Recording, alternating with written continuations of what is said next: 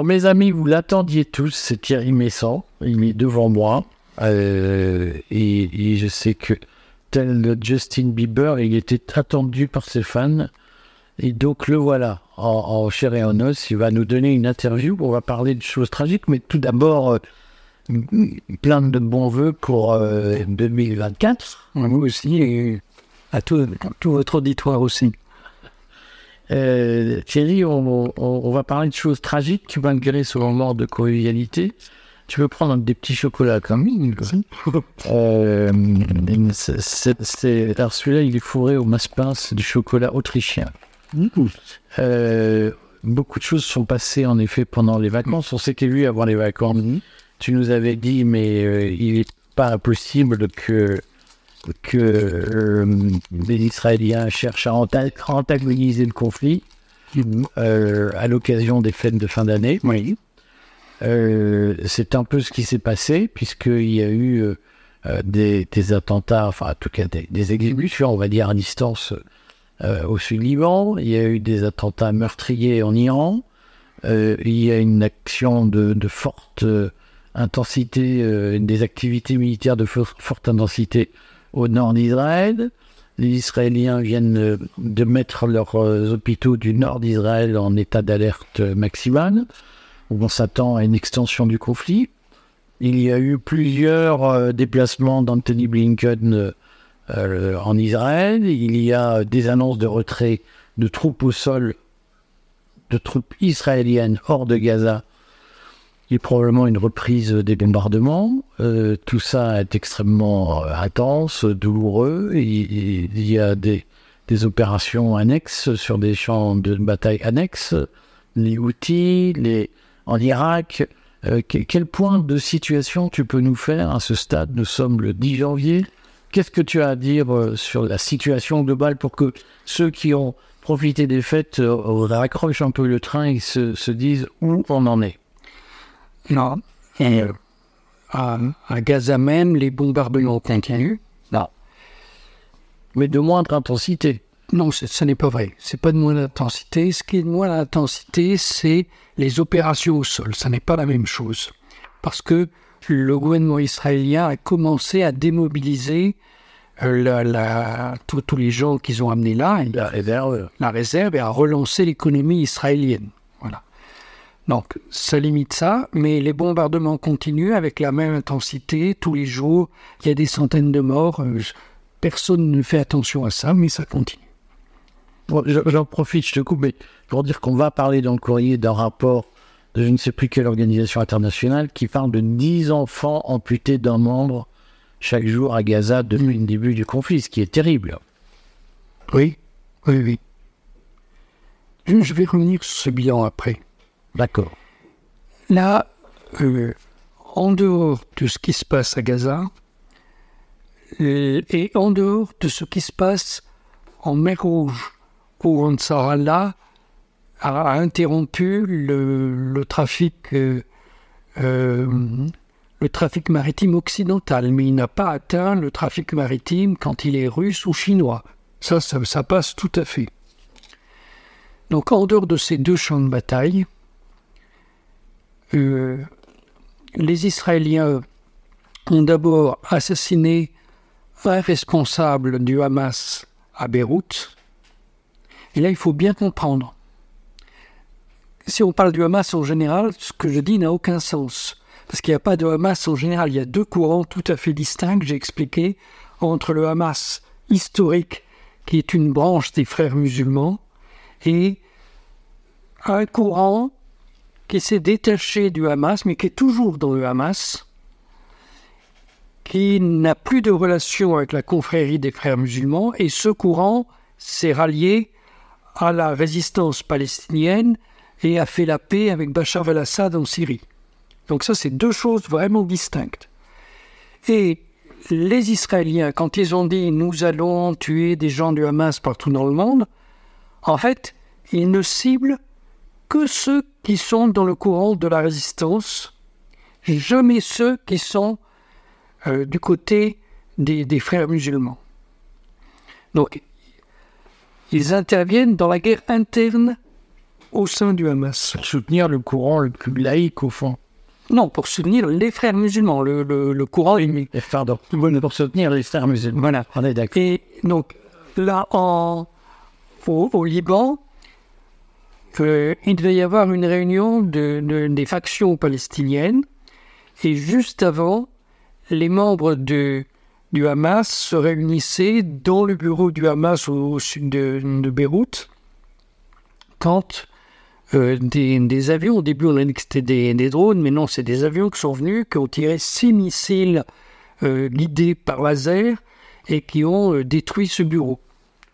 Alors moi, quand j'ai vu les images à la télévision, j'étais peu choqué parce que euh, j'ai failli avoir un, un- un bureau dans le même immeuble. Donc je sais que c'est un, un immeuble qui est contrôlé par le Hezbollah. C'est c'est là qu'ils voulaient me placer. Bon. Qui il? Les, les gens du Hezbollah voulaient me placer là quand euh, j'étais à Beyrouth. Ils voulaient installer que j'installe mon bureau, mon bureau là. Pourquoi? Parce que je travaillais avec eux. Non, l'aveu. Aujourd'hui, nous avons des aveux à dire. Ah non, mais j'ai jamais caché. hein.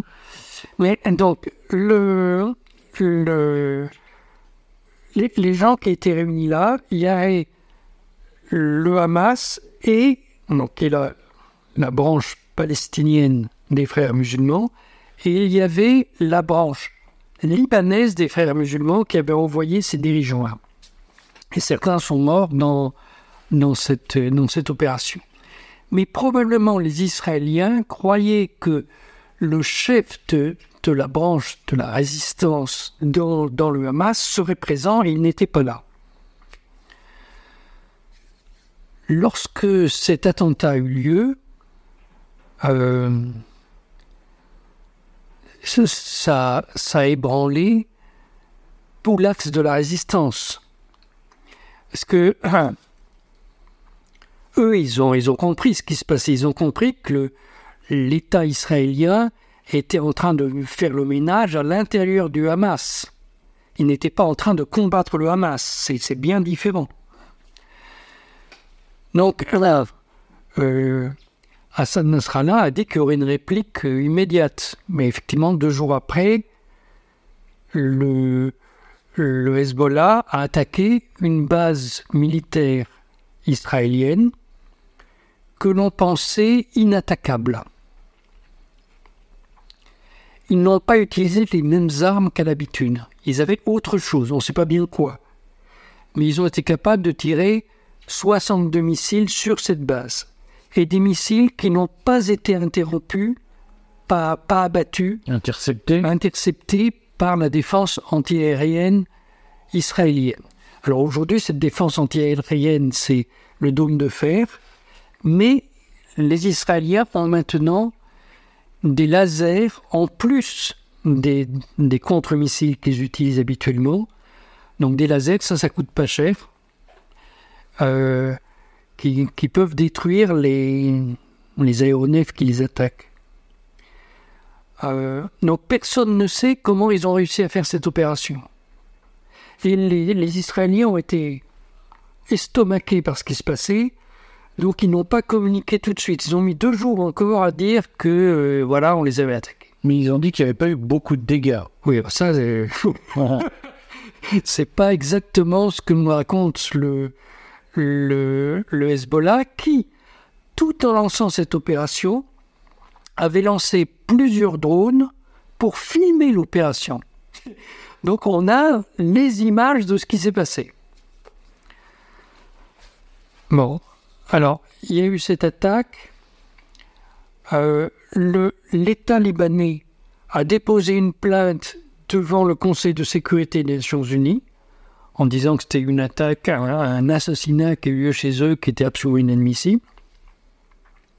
Alors, le Conseil de sécurité n'a pas encore délibéré là-dessus et on suppose qu'il ne délibérera jamais. Mais le, le- l'aspect juridique a commencé à s'enclencher. Puis, en dehors de, cette attaque, alors, il faut savoir que euh, le, dirigeant qu'ils ont tué, euh, à la il ne peut pas y avoir de doute, c'était bien quelqu'un qui était opposé aux frères musulmans. parce que quand il avait, il a, il a fait 15 ou 16 ans en prison en Israël, après il s'était installé en Turquie, après au Qatar, mais il a été expulsé du Qatar pour ses déclarations contre les frères musulmans. Et enfin, il s'était installé à Beyrouth. il était devenu un ami de d'Hassan Nasrallah. On dit que c'était lui l'interlocuteur officiel du Hamas auprès du Hezbollah. Auprès de... Oui. Alors, euh, le, Figaro a, annoncé que euh, quand euh, euh l'opération déluge d'Al-Aqsa a été déclenchée, il a été prévenu une demi-heure avant de, de, cette opération et qu'il est allé prévenir lui-même Hassan Nasrallah. Bon.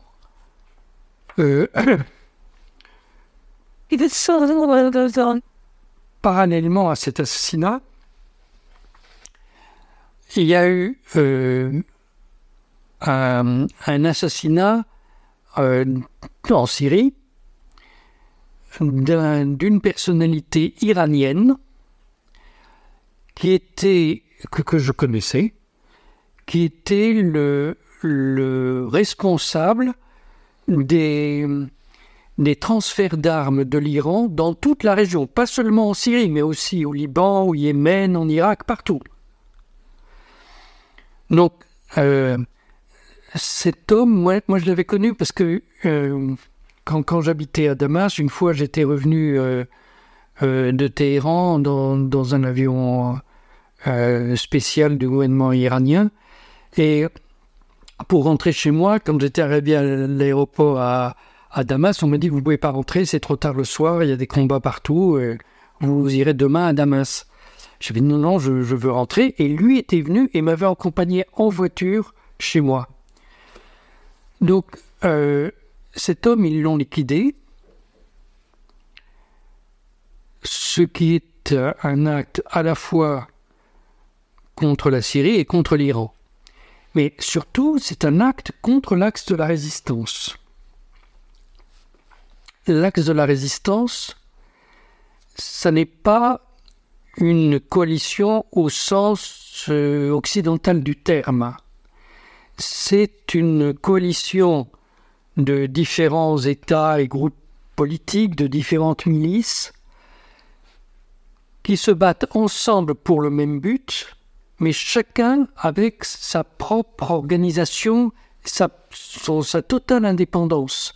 Ça, les Occidentaux ne le comprennent pas, parce que quand on est à l'OTAN, on doit se mettre aux ordres des, États-Unis, on ne comprend pas. Mais le, travail de Qassem Soleimani, le général iranien qui a organisé ce, ce système avant d'être assassiné par les États-Unis, c'était d'exporter la révolution anti-impérialiste de l'imam Khomeini. Donc, il a toujours veillé à ce qu'il n'y ait pas de suzerains et de vassaux, mais que des gens à égalité. Même si l'Iran fournissait les armes, chacun est responsable de leur, de leur usage. Alors, bien sûr, il y a une dépendance psychologique, on va dire, hein, parce que si vous recevez des armes, euh, oui, ça, bon, ça crée des amitiés. Ça crée des amitiés, mais, mais Téhéran n'a jamais eu la possibilité de donner des ordres aux, autres membres de, l'axe de la résistance. Et aujourd'hui, on voit l'importance de cette question. Parce que les, les États-Unis voudraient euh, faire passer un message à Téhéran qui se répercuterait sur tous les membres de l'axe de la résistance et tout le monde au garde à vous arrêterait des hostilités. Eh bien, ça n'est pas possible. Téhéran ne peut pas faire ça. Donc, ils ont tué cet homme en même temps. Alors, quand même pour que ce soit clair, parce que moi, il y a une question que je me pose, c'est quand Israël décide de, de d'éliminer, on va dire ça comme ça, euh, telle ou telle personnalité. Là, en espèce, on disait c'était le numéro 2 de, de, du Hamas, euh, à la tête des brigades Al-Qassam. Enfin, il y a ensuite oui. à l'autre propagande qui entoure ce, ce genre de. Mais surtout que c'est pas ça qui est vrai. Hein. C'est, oui, oui, dire. Moi, ce que j'ai lu vite fait dans la presse subventionnée. C'était en gros le responsable des brigades Al-Qassam. Non. Et quel est l'intérêt réel, effectif? Qu'est-ce que ça enlève au Hamas de perdre un cadre de cette importance? Qu'est-ce qui ne marche plus après sa mort, qui marchait avant sa mort? Ce qui ne marche plus, c'est le, le rapport entre les combattants du Hamas et l'axe de la résistance. C'est ça qui a été brisé. Mais ça veut dire qu'il n'y a aucun.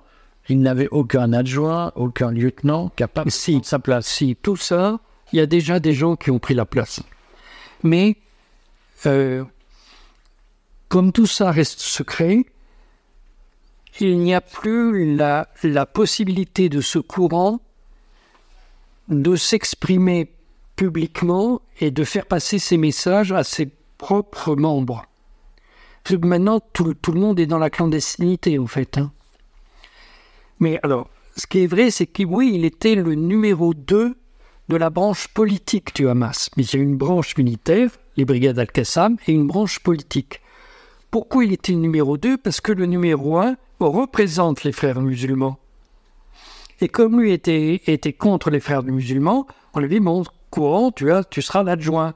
Mais il n'avait pas pu rester à, à Doha, dont il avait été chassé. Donc voilà, il était au... Mais que- quand tu dis il était contre les frères musulmans, euh, c'est un, antagonisme, une, une, une opposition claire et franche, ou c'est simplement j'en fais pas partie, je ne partage pas. Il avait été membre des frères Néo la mort. Il avait été membre des frères musulmans, il avait rompu avec eux. Alors, moi, je ne sais pas quelle est l'opposition qu'il y avait. Tout ça est vraiment, c'est un groupe très secret, c'est difficile à vérifier. hein. Mais il dirigeait le courant qui refusait de rentrer dans la stratégie des Britanniques et qui défendait le peuple palestinien. Ça, c'est clair. Alors, simultanément, les, les Israéliens ont assassiné le chef du Hamas en, Syrie. Alors, il y avait une branche du Hamas, j'ai dit, qui, donc avait, enfin, un courant du Hamas qui avait fait l'alliance avec euh, la République arabe syrienne et rompu avec les frères musulmans. Et là, ils ont tué encore son chef en Syrie. Donc on voit bien la stratégie. quoi.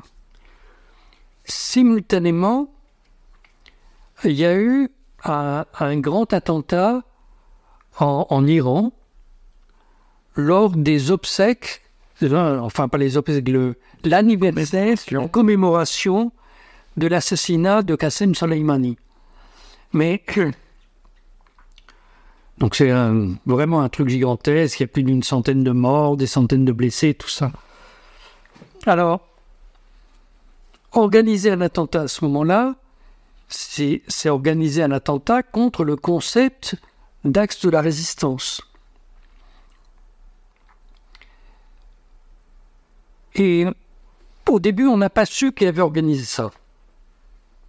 Puis, euh, Daesh a revendiqué cet attentat. Alors, vu d'Occident, le fait que Daesh l'ait revendiqué, ça exonère les États-Unis et Israël. Mais vu du Proche-Orient, où les gens sont persuadés que Daesh n'est pas une organisation terroriste autonome, mais un proxy des, des Occidentaux, au contraire, ça n'a L'Arabie Saoudite. non, non, ça a été de l'Arabie Saoudite, mais ça n'a plus de rapport depuis le, le, le, le grand discours de, de, de Donald Trump à Riyad. Maintenant, c'est vraiment deux choses distinctes. Les, Saoudiens ne soutiennent plus du tout les, frères musulmans, Daesh, Al-Qaïda, tout ça, c'est en dehors de, l'Arabie Saoudite, après avoir donné des milliards et des milliards pour eux. hein. Bon. Donc, euh, euh,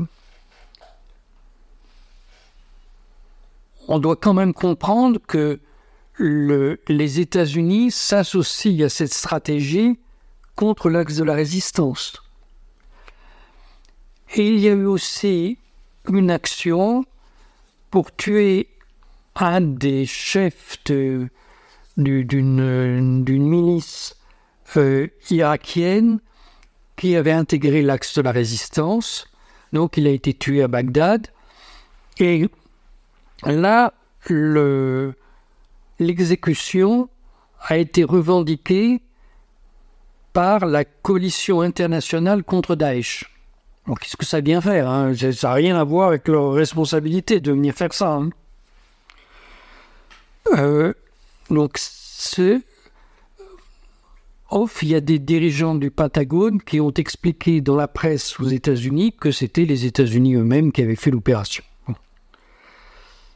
Mais voilà, officiellement, c'est cette coalition prétendument anti-Daesh qui a fait ça. Et là, le gouvernement irakien a réagi en faisant une consultation par SMS auprès de ses citoyens. Ils ont envoyé 20 millions de, SMS à tous les gens qui ont un abonnement chez eux, euh, en disant est-ce que vous êtes pour le maintien, pour ou contre le maintien de la coalition internationale chez nous? Ou est-ce qu'on doit les renvoyer quoi? Faut, faut bien comprendre que c'est le, toutes les forces qui sont pour l'indépendance nationale dans cette région sortent aujourd'hui à Israël et aux États-Unis.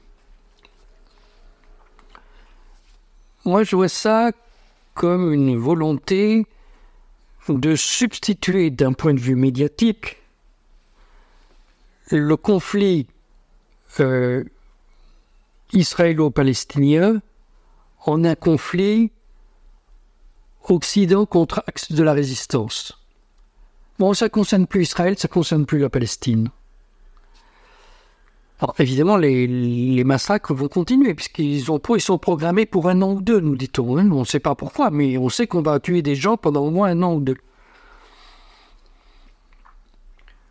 Alors, moi, je constate que la seule personnalité qui depuis le 7 octobre, nous dit qu'il faut organiser la lutte contre l'axe de la résistance et pas contre les Palestiniens, c'est Elliot Abrams, l'homme qui se tient derrière Netanyahou, l'homme qui avait participé au Project for a New American Century aux États-Unis et qui a un long passé de criminel avec lui. Donc j'ai tendance à penser que Bon, soit quand il s'est exprimé dans les médias, il a été l'avant-garde du groupe qui a organisé ça, soit c'est, soit il est dans ce groupe. Donc ça, c'est le, le, paysage de, de, ce qui se passe. Pour revenir plus précisément à la question de, de Gaza, euh, non, les, les tortures et les massacres continuent. Je dis les tortures parce que euh, nous avons tous vu les images des civils palestiniens que certains euh, soldats israéliens obligent à se déshabiller, euh, à rester en sous-vêtements. Ils les mettent en file indienne, ils les obligent à monter dans des, camions de chantier et ils les transportent on ne sait pas où.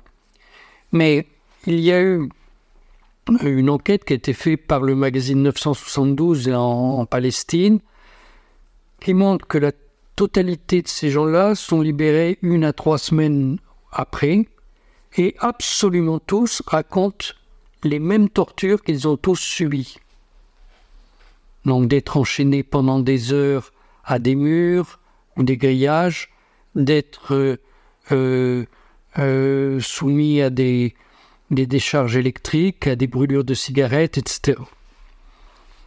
Donc ça, ça continue. Ça continue publiquement. Ne, ne, dites pas que vous ne savez pas, parce que quand on a vu ces images, n'importe qui comprend que quand on déshabille des gens pour les emmener à un interrogatoire, c'est pas pour leur faire des, des interrogatoires gentils. Hein. On a vu des ouvriers palestiniens les Gazaouites qui travaillent en Israël, revenir à Gaza, le corps euh, tuméfié, oui. Donc de toute façon, ça a été aussi pratiqué sur des civils. Voilà. Et là, tous les gens qu'on a emmenés, ce sont des civils, on est bien d'accord. Et d'autre part, les massacres de civils continuent. Et comme j'explique. Je, te coupe, mais il te dit que les, ces personnes qu'on a vues, ces hommes euh, qu'on a vus en sous-vêtements emmenés dans des camions, étaient tous des civils. Ça n'est pas oui, oui. vous êtes présenté par non, non, non. de Non, non, non, non. C'était tous des civils. Et le, le général Isaac Brick, qui. J'avais parlé de ce général qui, avant la guerre, avait exprimé euh, toutes, sortes de critiques sur le fonctionnement de l'armée israélienne. Le général Brick a bien dit que ce qui se passait là n'était pas ce que le gouvernement disait. Et que les, les fameuses victoires de Tsahal sont en grande partie de la propagande et non pas de réalité. Bon. Indépendamment de ça. Indépendamment de ces tortures qui nous sont présentes, enfin, dont on peut présumer de façon assez ouverte, nous dis-tu, qu'elles existent Est-ce qu'il y a d'autres tortures? Pour le moment, il n'y a que ça qui est euh, documenté. Mais le massacre continue et comme je l'ai expliqué la fois précédente, c'est un massacre qui n'a pas de responsable, puisque les soldats israéliens, quand ils bombardent la population civile, ne savent pas ce qu'ils font. Ils reçoivent les ordres d'une machine voilà l'objectif, euh, euh, la, position exacte que vous devez bombarder. On leur dit qu'il y a une position du Hamas là, mais ils ne, ils ne le savent pas. Ils ne peuvent pas le vérifier. Donc, l'immense majorité des soldats israéliens n'a pas de responsabilité dans ce massacre. Mais il est clair que l'état-major israélien dirige et organise ce massacre. Donc ça continue, il y a environ euh, 4 euh, ou 500 personnes qu'on tue tous les jours. Euh, voilà, ça continue, ça continue, jusqu'à ce qu'ils soient épuisés et qu'ils acceptent de partir. Donc, euh, les dirigeants euh, israéliens, les uns après les autres, ont raconté qu'ils prennent des contacts dans le monde entier pour organiser l'exode des Palestiniens. Euh, à ce jour, seule l'Union européenne a clairement dit, peut-être pas, vous l'avez peut-être pas forcément entendu ici, parce que euh, je ne pense pas qu'on va s'en vanter pour le moment, mais l'Union européenne a déjà dit, Madame von der Leyen est allée au Caire pour dire que l'Union européenne accepterait de recevoir un million de Gazaouis lorsqu'ils seraient lorsqu'ils partiraient volontairement. Voilà. Volontairement. Volontairement. Euh, un sacré clou pour le dire. Et donc un, million de, de musulmans qui débarquent en, dans l'Union européenne, c'est pas comme les 300 000 musulmans qu'on a emmené au moment du, chantage turc sur l'Union européenne. Et à l'époque, souvenez-vous, euh, ces, immigrés, ils avaient applaudi Mme Merkel, mais son gouvernement a failli, a failli tomber à cause de ça. Cette fois-ci, c'est pas 300 000, c'est un million de, musulmans qu'on amène. Bon, Donc, euh, le, les, discussions continuent pour créer cet exode. Et l'État israélien prend des dispositions pour continuer ce jeu de torture et de massacre pendant au moins encore un an, peut-être deux, disent-ils. Là, c'est clair, quand on dit on va continuer à bombarder pendant un an ah oui, mais c'est pour tuer les, dirigeants du Hamas. Alors comment vous savez que ça va durer un an Clairement, on dit notre but est de massacrer des gens jusqu'à ce qu'ils s'en aillent. Mmh. Mais au passage, avec Dor et des gens de son parti ont officiellement dit, ou quasiment officiellement, que leur objectif était le, remplacement des, des Gazaouis, des Palestiniens, par des Israéliens, puisque la presse française elle-même parle de réinstallation de colons israéliens à Gaza. Mais tous les. Euh, Avigdor Lieberman n'est pas le pire hein, dans, ce, dans ces déclarations. Les, les dirigeants de forces juives ou des gens comme ça ont dit vraiment des horreurs euh, effrayantes. Et Benjamin Netanyahu lui-même en a dit. Donc, ah, quelle est la, la réaction internationale à ça? En public, les États-Unis disent que euh, Israël doit faire preuve de retenue, qu'il euh, faut défendre la solution à deux États. Mais quand on a le dos tourné, là, pendant, pendant les fêtes, les, les États-Unis ont livré pour 305 millions de dollars d'obus à Israël pour que ce massacre puisse continuer. C'est pas pour se défendre, c'est pour continuer ce massacre, c'est très clair.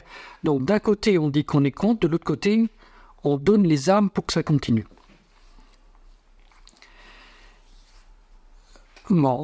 S'opposant à ça, il y a Ansar Allah au Yémen qui a interrompu le, commerce international en, mer Rouge en attaquant d'abord les navires israéliens, puis les navires qui faisaient escale en Israël, puis les navires des nations qui soutiennent le massacre à Gaza. Alors, là, il faut comprendre que sur le fond, ils ont raison, mais le droit international ne les autorise pas à attaquer des objectifs civils. Et ils ne savent pas à l'avance ce que contiennent ces bateaux. Bon.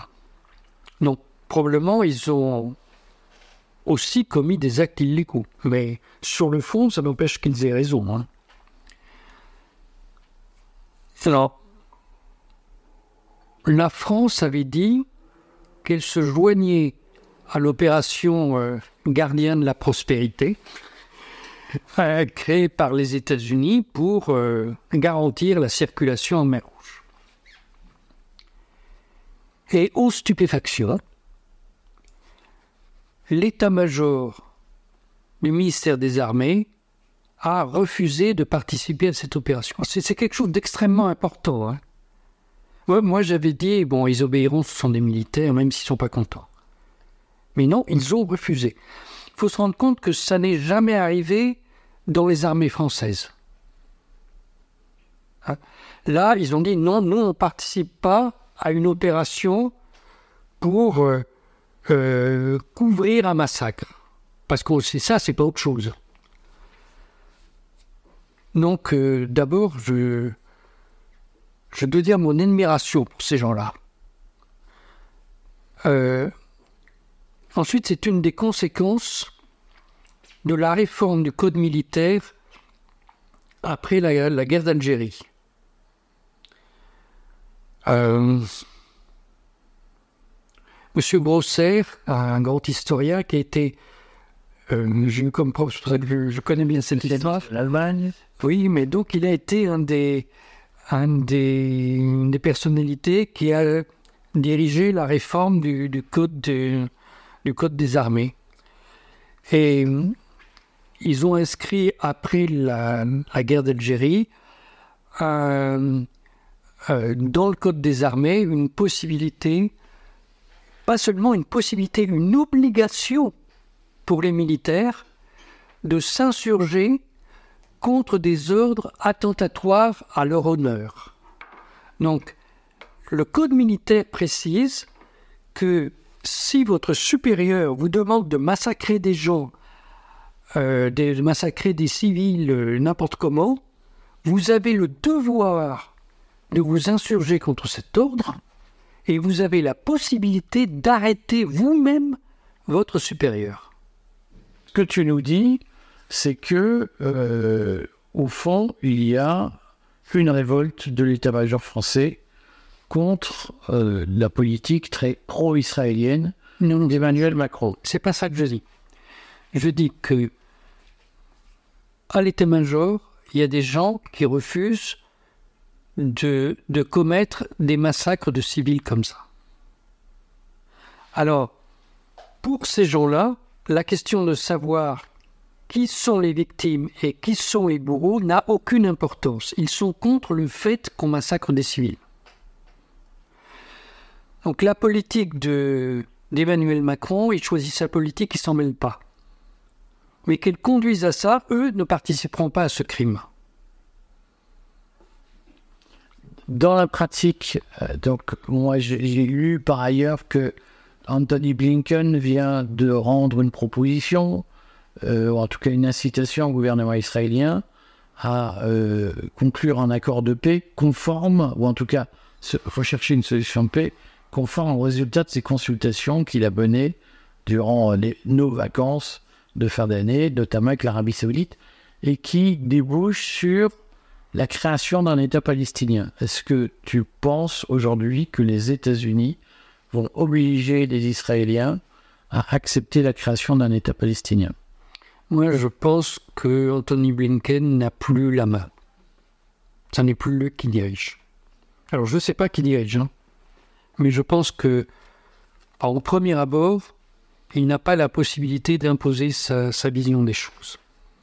Je, je, dis ça parce que euh, il dit depuis des mois maintenant qu'il faut arrêter le massacre. Et alors qu'il dit ça, le Pentagone a envoyé des obus. Donc, quand vous envoyez une réserve d'obus comme ça pour que le massacre continue, ça prouve que celui qui, parle sur le devant de la scène n'a plus d'importance. Comment peut-on expliquer, parce que moi c'est quelque chose que, que je ne m'explique pas aujourd'hui, comment peut-on, enfin je m'en explique à moitié, comment peut-on expliquer que le, Hezbollah euh, fasse tout, puisqu'on a encore vu aujourd'hui qu'il, au, fond, il poussait les talibans à chercher à faire une offre de paix à Israël. Mhm. Comment peut-on expliquer que le Hezbollah soit aussi en retrait vis-à-vis de, l'agressivité israélienne? Est-ce qu'on sent bien que les Israéliens cherchent la bagarre, si j'ose dire Oui, oui, Qu'ils euh, ont face à eux des Iraniens, des, des Libanais, des, des, membres du Hezbollah qui se, qui se dérobent d'une certaine façon. Est-ce que c'est le signe d'une faiblesse du Hezbollah? Oh, sûrement pas. D'ailleurs, l'attaque de la base de Méron dont je parlais, c'est une base très importante en Israël. Il y a deux bases militaires pour la surveillance aérienne. C'est une de ces deux bases. Elle est une base très secrète, hein, mais quelque chose d'important. Donc s'ils ont été capables de faire ça et de dévoiler de nouvelles armes à cette occasion, c'est bien pour faire passer un message, ne, nous titillez pas. Hein. Et ils sont prêts à se battre. Mais évidemment, le rôle du Hezbollah, c'est de protéger avant tout la population libanaise. Et vu ce qu'a été la, guerre de 2006 et les guerres précédentes, euh, bon, c'est évident que c'est, pas eux qui vont créer la guerre. Est-ce qu'il y a un risque que malgré tout, ils soient entraînés dans la guerre malgré eux? Puisqu'on sait que les Israéliens, enfin, de l'aveu du gouvernement libanais, les Israéliens ont demandé officiellement à, repousser le, Hezbollah au nord de la rivière Litanie. Donc on sait qu'il y a une intense activité diplomatique et puis des, menaces ou en tout cas des, demandes pressantes qui sont faites. Est-ce qu'il euh, y a un risque que malgré tout, le Hezbollah soit entraîné dans la guerre et l'Iran? Il y a un risque que euh, pays après pays, la guerre s'étende. Évidemment, l'objectif de, de la coalition de Netanyahou, c'est d'atteindre l'Iran. Pourquoi Je ne sais pas, parce que qu'est-ce que les Iraniens leur ont fait Il n'y a rien. Qu'est-ce que l'Iran euh, représente comme menace pour eux aucune menace. L'arme nucléaire. Mais non, ils n'ont pas d'armes nucléaires. Il faut arrêter avec ce- cette affaire. L'Iran a arrêté sa recherche nucléaire militaire en 88. Et il ne l'a jamais repris depuis. Et il n'y a aucune preuve qu'il l'ait repris. Les fameuses preuves de Netanyahou quand il a fait cambrioler là, le- les, les archives à Téhéran et qu'il a publié ces archives, ça ne montre pas ce qu'il a dit. Parce que les seules choses que ça montre, c'est que ils ont fait une expérience sur un détonateur. Donc, entre un détonateur et une bombe, hein, franchement, euh, faut arrêter. hein. Donc concrètement, est-ce qu'il y a un risque de, de déflagration régionale, voire au-delà? Oui, il y a un risque, puisque la coalition de Netanyahou veut la bagarre, comme vous dites. Oui, il y a un risque. Et- et il faut bien comprendre, on peut, c'est très simple de maîtriser ces gens-là. Il suffit de dire on arrête de, de vous soutenir dans, dans les horreurs que vous faites. Mais si on fait comme le Pentagone, on envoie des obus aller massacrer les gens, euh, bon là, on les encourage à aller plus loin. Il y a eu au passage euh, une vidéo où on voit, c'est sur les réseaux sociaux, donc ça vaut ce que ça vaut. Ce n'est pas daté, ce n'est pas voilà, toutes les précautions habituelles.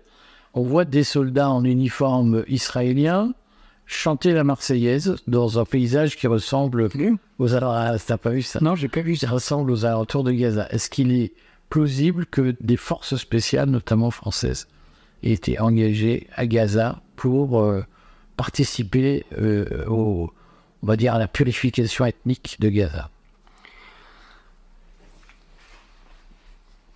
Écoutez, je ne sais pas, mais l'histoire passée montre que c'est possible. Je ne sais pas si c'est vrai, je dis c'est possible.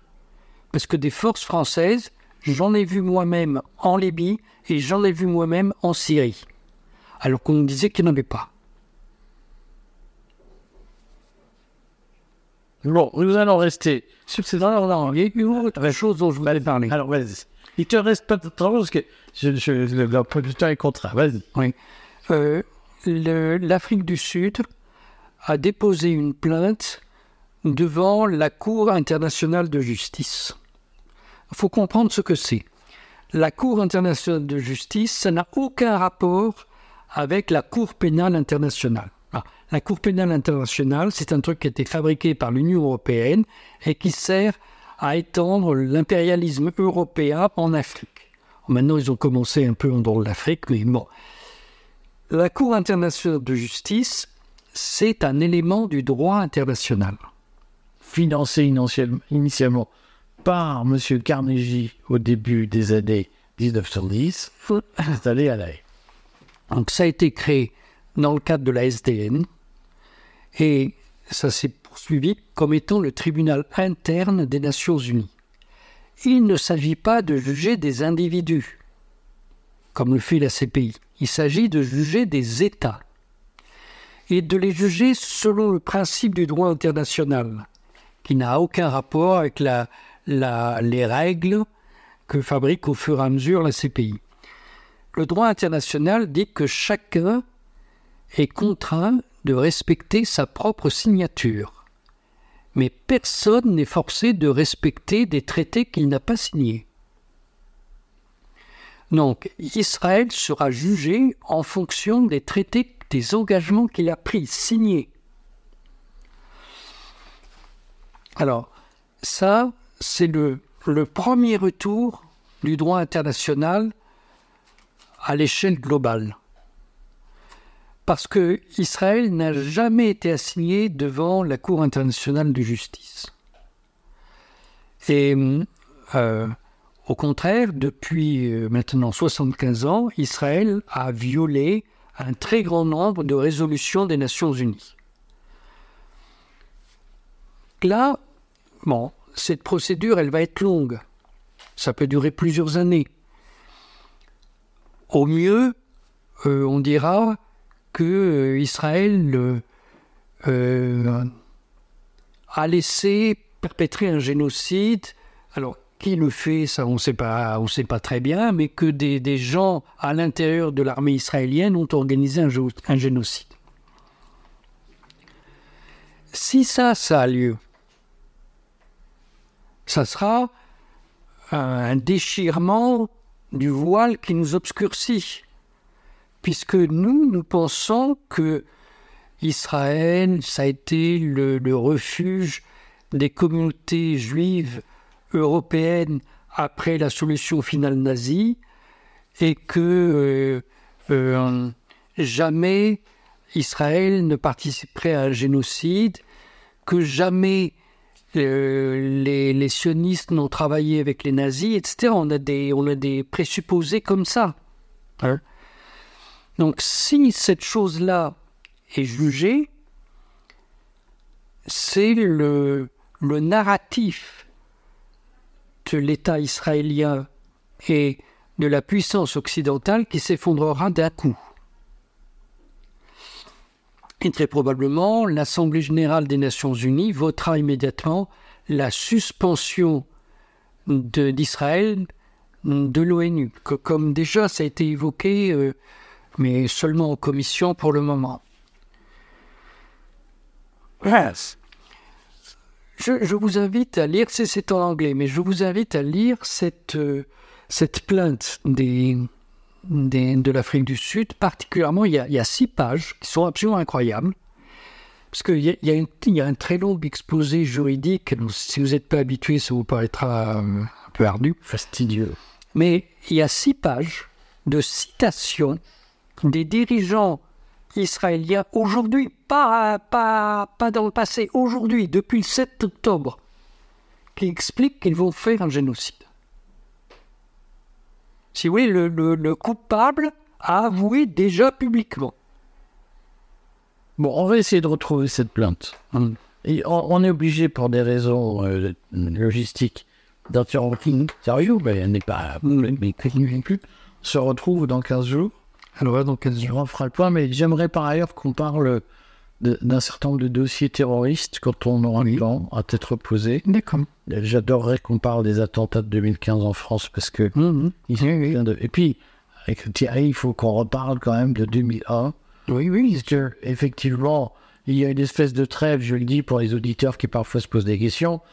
Il y a une trêve qui a existé jusqu'il y a quelques semaines entre les différentes factions de la dissidence en France, bon, même si j'aime pas ce mot, où on, on- on considérait voilà, qu'il y avait des, choses- des choses qui n'étaient pas sur la table.